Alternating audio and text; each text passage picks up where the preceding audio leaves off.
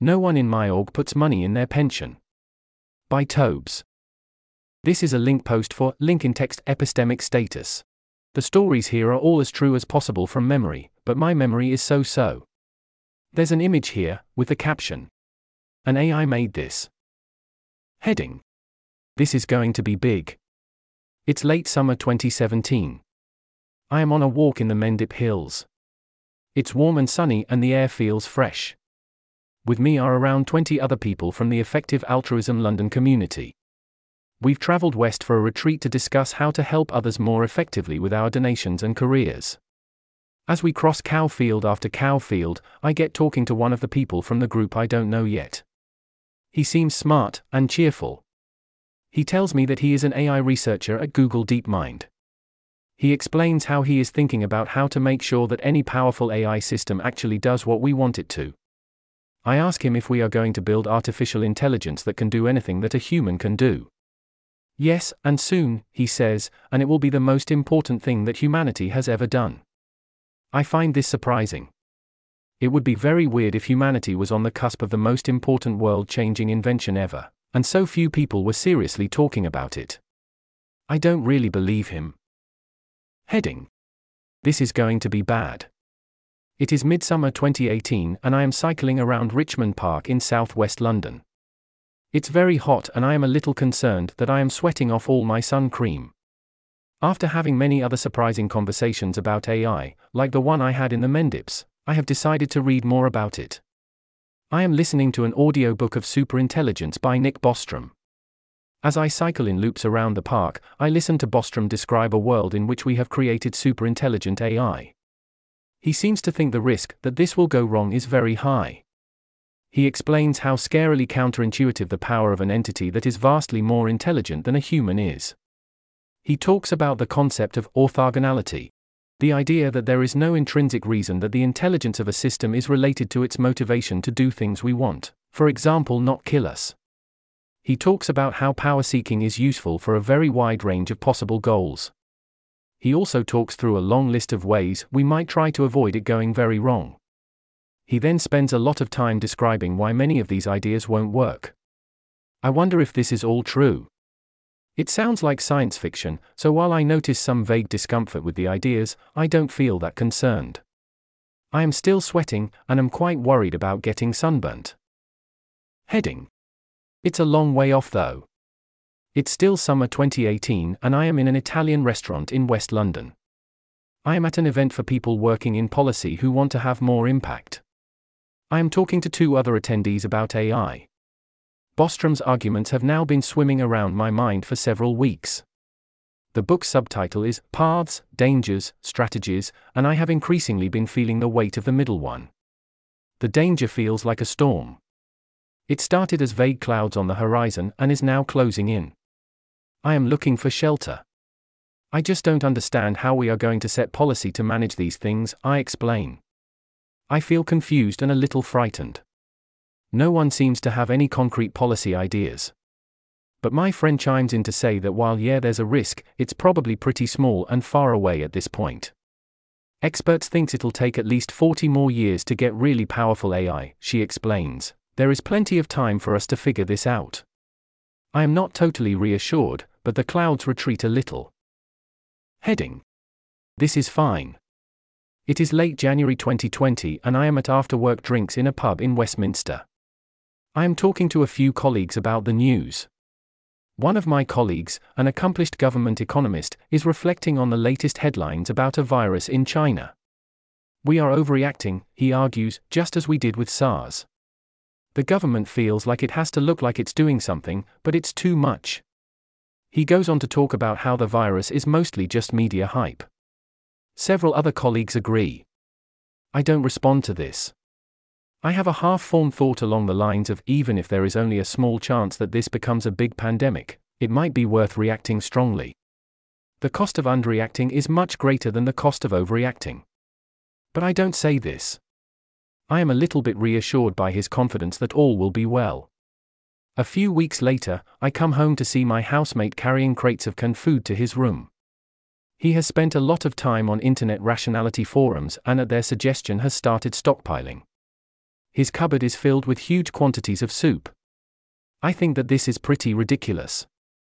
My other housemates and I watch him as he lugs the crates up the stairs to his room. We look at each other and roll our eyes. Heading. It's probably something else in your life. It's spring 2021. I am at a dinner hosted by a friend in South London. I am talking to an acquaintance, a PhD student studying machine learning at a London university. I ask him how he has been doing. Not very good to be honest, he says glumly. I am pretty worried about AI, and no one in my lab seems to take this seriously. They all think it's science fiction. It makes me feel really lonely and a bit crazy. He looks dejected. It's not just the ideas, though. I think this thing is actually going to kill me. It's horrifying. I commiserate with him. It must be hard to be surrounded by people who dismiss your ideas all day. I wonder if his anxiety has more to do with lockdown exacerbated loneliness than with the whole AI apocalypse thing. A year later, we will see each other at another party, and he will tell me that he has now quit the PhD and is feeling much better. He will say that he still thinks it's likely that AI will kill him. Heading No one in my org puts money in their pension. It's summer 2022, I am at a party in central London. I am talking to an AI alignment researcher in the kitchen. He is upbeat and is excitedly talking about some ideas that might ensure the alignment of superintelligent AI with human values. We just need to create this small AI that we can fully understand and verify is aligned, he explains. And then we use that AI to validate that the super huge massive superintelligence is aligned with our values. It's a bit like creating Godzilla to fight Mechagodzilla. That is not a reassuring metaphor, I say. Oh, yeah, we're not super hopeful, but we're trying, he states, somehow still cheerfully. Later in the conversation, he will explain that despite the government incentive systems, no one at his place of work takes anything above the minimum possible pension. They all doubt they will need it. Over the next few weeks, I will wonder if I should be putting less money into my pension. Heading Doom Vibes. It is February 2023. I now have a vague sense of impending doom most mornings. I'm not sure why. It might be the combination of my pre existing beliefs about the difficulty of AI alignment, and the holy shit rapid advances vibe that OpenAI has been producing. It might be that I have been reading post after post talking about the timelines to transformative AI and the probability of doom. Or all the people talking about how AI alignment seems really hard and how there is a now a Molochian race to the bottom between AI labs to produce the biggest intelligence as quickly as possible. The doom feeling might also be the midwinter darkness and cold, alongside my general tendency towards anxious thoughts and feelings. It could also be that I am yet to secure future funding for the project that is my current livelihood. All I know is that I regularly feel hopeless. Each morning, I go to the window of my East London flat. Many days I look out over the rooftops and picture the swarms of kill drones on the horizon. Maybe that's how it will happen. That, or a mysterious and terrifying pandemic. I will see my friends freaking out about it on social media one day, and then a day later, my partner and I will be coughing up blood. Or maybe it'll be quicker. I'll be blinded by the initial flash of the bomb, then a fraction of a second of extreme heat before the end. The fear isn't sharp, just a dull empty sense that there is no future. Heading Maths might help. It's March 2023 and I am in my flat, talking to a friend. We have agreed to meet to spend some time figuring out our thoughts on the actual risk from AI. We have both been reading a lot about it, but still feel very confused, so wanted to be more deliberate. We spend some time together writing about and discussing our thoughts. I am still very confused. I mostly seem to be dancing between two ideas. On one side, there is the idea that the base rate for catastrophic risk is low. New technology is usually good on balance, and no new tech has ever killed humanity before. Good forecasters should need a lot of evidence to update away from that very low prior probability of doom. There isn't much hard evidence that AI is actually dangerous, and it seems very possible that we just won't be able to create superintelligence for some reason anyway. On on the other side is the idea that intelligence creation is just categorically different from other technology. Intelligence is the main tool for gaining power in the world. This makes the potential impact of AI completely historically unprecedented. And if you are able to take the perspective of smaller groups of humans, for example, many groups of indigenous people, powerful agents unexpectedly causing sudden doom is actually very, very precedented. Oh, and the power of these things is growing extremely fast. So, what do you think? My friend asks, What's your probability of doom? I really don't know, I sigh. One part of me is saying this is all going to be fine, things are usually fine, and another part of me is saying that this is definitely going to be terrible. I pause. So maybe like 20%? Heading. A problem shared is. It is Easter 2023 and I am at my aunt's house. We have just finished a large lunch and I am sitting at the dinner table with my parents, aunts, uncles, and cousins. Someone asks me what I am working on at the moment. I explain the personal career review I am doing. I want my career to be impactful, I want to help others, I explain, and in terms of the positive impact I could have on the world, I am really worried about the risks from advanced AI. My uncle asks me why I'm so worried. I respond. These orgs have many billions of dollars in funding and are building things that are unimaginably powerful, on purpose. If something much smarter than a human can be built, and there doesn't seem to be a reason why it won't be, it will be massively powerful. Intelligence is what allowed humanity to become the dominant species on this planet.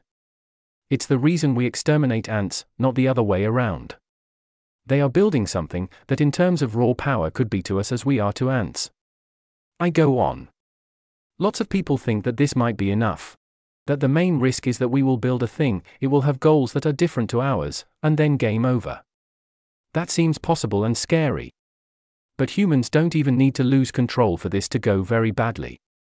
Superintelligence is a superpower, and big changes to the global structure of power can be unpredictable and terrifying. So I don't know what happens next. It might be the worst wars imaginable or AI powered global totalitarianism. But whatever does happen seems like it has a decent chance of killing us or making life for most or all of humanity terrible. Point 1.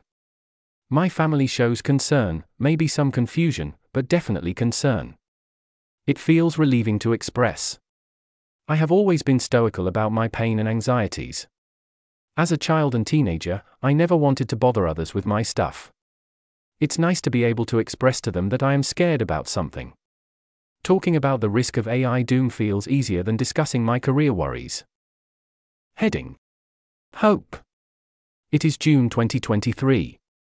In the months prior, the heads of the leading AI labs have been talking to world leaders about the existential risks from AI.